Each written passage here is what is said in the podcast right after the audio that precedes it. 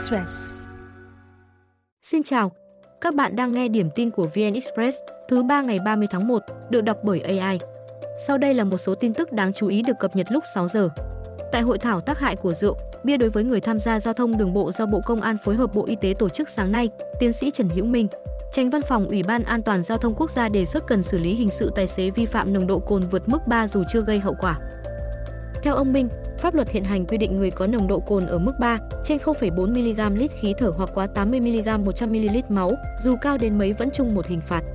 Ví dụ người uống 5 cốc bia hay 30 cốc bia đều có thể bị phạt ở mức như nhau. Điều này chưa hoàn toàn phù hợp nguyên tắc cơ bản trong xử phạt hành chính, đó là phạt tương xứng mức độ vi phạm. Do vậy, ông Minh đề xuất vẫn nên phân tách thành các mức phạt hành chính cao hơn. Theo bộ luật này, vi phạm giao thông có khả năng dẫn đến hậu quả như làm 3 người chết trở lên, gây thiệt hại tài sản 1,5 tỷ đồng trở lên. Nếu không được ngăn chặn kịp thời thì có thể bị phạt tù đến 1 năm. Trước đây, Ủy ban An toàn giao thông quốc gia từng đề xuất và Bộ Tư pháp đã có văn bản đề nghị Hội đồng thẩm phán Tòa án nhân dân tối cao xem xét nội dung này. Ông Bùi Văn Kháng, Phó Chủ tịch Ủy ban nhân dân tỉnh Quảng Ninh vừa được bổ nhiệm làm Thứ trưởng Tài chính ở tuổi 53, ngày 29 tháng 1. Ông Kháng quê xã An Bình, huyện Kiến Sương, tỉnh Thái Bình, trình độ thạc sĩ quản lý công, cử nhân luật, cao cấp lý luận chính trị. Trước khi giữ chức Phó Chủ tịch tỉnh từ tháng 1 năm 2019, ông Kháng từng làm Cục trưởng Hải quan tỉnh Quảng Ninh. Bộ Tài chính do ông Hồ Đức Phúc làm Bộ trưởng, với năm thứ trưởng là các ông Nguyễn Đức Chi, Võ Thành Hưng, Cao Anh Tuấn, Lê Tấn Cận. Cục đăng kiểm Việt Nam khuyến cáo chủ phương tiện tận dụng thời điểm tháng 2 và tháng 3 đi đăng kiểm sớm trước thời hạn, tránh ùn tắc tại các thành phố lớn. Chủ xe cần chủ động đưa phương tiện đi kiểm tra, bảo dưỡng, sửa chữa các hư hỏng nếu có trước khi đi kiểm định để tránh kết quả không đạt, phải khắc phục sửa chữa nhiều lần, khiến mất thời gian, công sức. Số liệu phương tiện đến hạn kiểm định trong năm 2024 cho thấy lượng phương tiện cần kiểm định tăng cao vào giữa năm, nguy cơ ùn tắc tại các đơn vị đăng kiểm ở các thành phố lớn. Cả nước hiện có 271 trung tâm đăng kiểm hoạt động. Tuy nhiên, do mật độ trung tâm và nhu cầu phương tiện khác nhau nên có tình trạng nơi quá tải, nơi ít xe đăng kiểm. Ông Vladimir Putin, 71 tuổi vừa chính thức được ghi tên vào danh sách ứng viên tham gia cuộc bầu cử Tổng thống Nga diễn ra vào tháng 3. Ông đã thu thập được 315.000 chữ ký ủng hộ để tham gia cuộc bầu cử Tổng thống diễn ra ngày 15 đến ngày 17 tháng 3. Sau đó, tổ chức này đã chọn ngẫu nhiên 60.000 chữ ký để xác minh và kết quả số chữ ký hợp lệ đủ để ông Putin đăng ký tranh cử. Ông Putin hiện là người thứ tư được xác nhận tư cách ứng viên. Ba người trước đó là lãnh đạo Đảng Dân Chủ Tự do Nga Leonid Slutsky, nghị sĩ Vladislav Davankov và nghị sĩ Nikolai Kharitonov.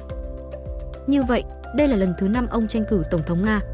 Trước đó, năm 2021, Tổng thống Putin ký đạo luật cho phép ông tranh cử thêm hai nhiệm kỳ nữa. Trên lý thuyết, ông Putin có thể nắm quyền tới năm 2036. Pakistan và Iran vừa nhất trí tăng cường hợp tác an ninh nhằm hàn gắn quan hệ sau vụ tập kích tên lửa vào lãnh thổ đối phương.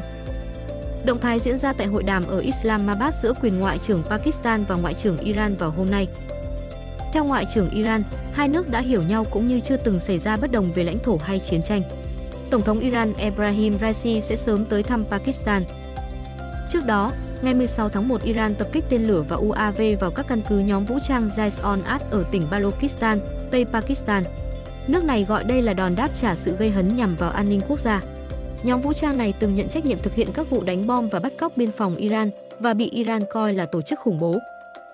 Theo Pakistan, vụ tập kích khiến hai trẻ em thiệt mạng. Vài ngày sau đó, Pakistan đã triệu đại sứ của mình tại Iran về nước và cũng không cho đại sứ Iran tới Islamabad. Hai nước còn tuyên bố hủy mọi cam kết ngoại giao và thương mại cấp cao. Tuy nhiên, nỗ lực hạ nhiệt căng thẳng Pakistan và Iran đã nhanh chóng được thực hiện khi các đại sứ đề nghị được quay lại vị trí của mình và Ngoại trưởng Abdullahian được mời tới Islamabad đàm phán. Hai quốc gia Hồi giáo có lịch sử quan hệ nhiều thăng trầm, nhưng vụ tấn công tên lửa là sự việc nghiêm trọng nhất trong nhiều năm. Bộ Quốc phòng Syria nói Israel khai hỏa tên lửa vào nhiều mục tiêu ở ngoại ô thủ đô Damascus, khiến một số dân thường thiệt mạng, bị thương. Cơ quan này ban đầu nói vụ tấn công khiến một số cố vấn Iran thiệt mạng, song sau đó đã rút lại thông tin. Bộ Quốc phòng Israel chưa bình luận về thông tin. Kể từ khi nội chiến bùng phát ở Syria năm 2011, lực lượng phòng vệ Israel đã tiến hành hàng trăm cuộc tập kích nhằm vào cứ điểm của quân chính phủ và các lực lượng thân Iran ở Syria, nhằm ngăn Tehran mở rộng ảnh hưởng trong khu vực. Số lượng các vụ tấn công tăng mạnh sau khi xung đột Israel-Hamas bùng phát cuối tháng 10 năm ngoái, trong bối cảnh theo Avi cáo buộc Iran hậu thuẫn cho nhóm vũ trang ở giải Gaza. Liên quan chuỗi bê bối chấn động làng bóng Trung Quốc vừa bị phanh phui, Tòa án nhân dân trung cấp thành phố Hoàng Thạch đưa ra xét xử cựu chủ tịch Hiệp hội bóng đá Trung Quốc Trần Tuất Nguyên vào hôm qua. Theo tòa, ông Trần đã lợi dụng chức vụ, tạo điều kiện thuận lợi cho những người muốn chạy chức vào làng thể thao, hỗ trợ các đơn vị và cá nhân có liên quan trong các vấn đề như ký kết hợp đồng dự án, đầu tư và vận hành, tổ chức sự kiện. Đổi lại, ông nhận hối lộ hơn 11,4 triệu đô la Mỹ.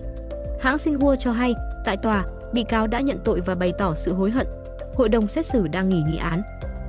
Ngoài ông Trần, hiện 14 nhân vật trong làng thể thao Trung Quốc liên đới vụ đại án này đã bị bắt, truy tố, trong đó có có chủ tịch Hiệp hội Điền kinh Trung Quốc, cựu tổng giám đốc Chinese Super League. Trước đó, ông Đỗ Triệu Tài, cựu tổng cục phó thể dục thể thao, bị cáo buộc nhận hối lộ hơn 40 triệu tệ để tình trạng hỗn loạn trong bóng đá không được kiểm soát. Lý Thiết, cựu huấn luyện viên đội tuyển bóng đá nam quốc gia Trung Quốc thừa nhận đã đưa hối lộ hơn 400.000 đô la Mỹ để được giữ chức huấn luyện viên trưởng đội tuyển quốc gia. Trước đó, nam lãnh đạo là một trong những huyền thoại của bóng đá Trung Quốc, thuộc thế hệ vàng đưa đội tuyển nước này lần đầu giành quyền dự World Cup năm 2022. Hiện, vụ án của ông Đỗ Triệu Tài và Lý Thiết chưa được ấn định ngày xử. Thông tin sẽ tiếp tục được cập nhật lúc 17 giờ.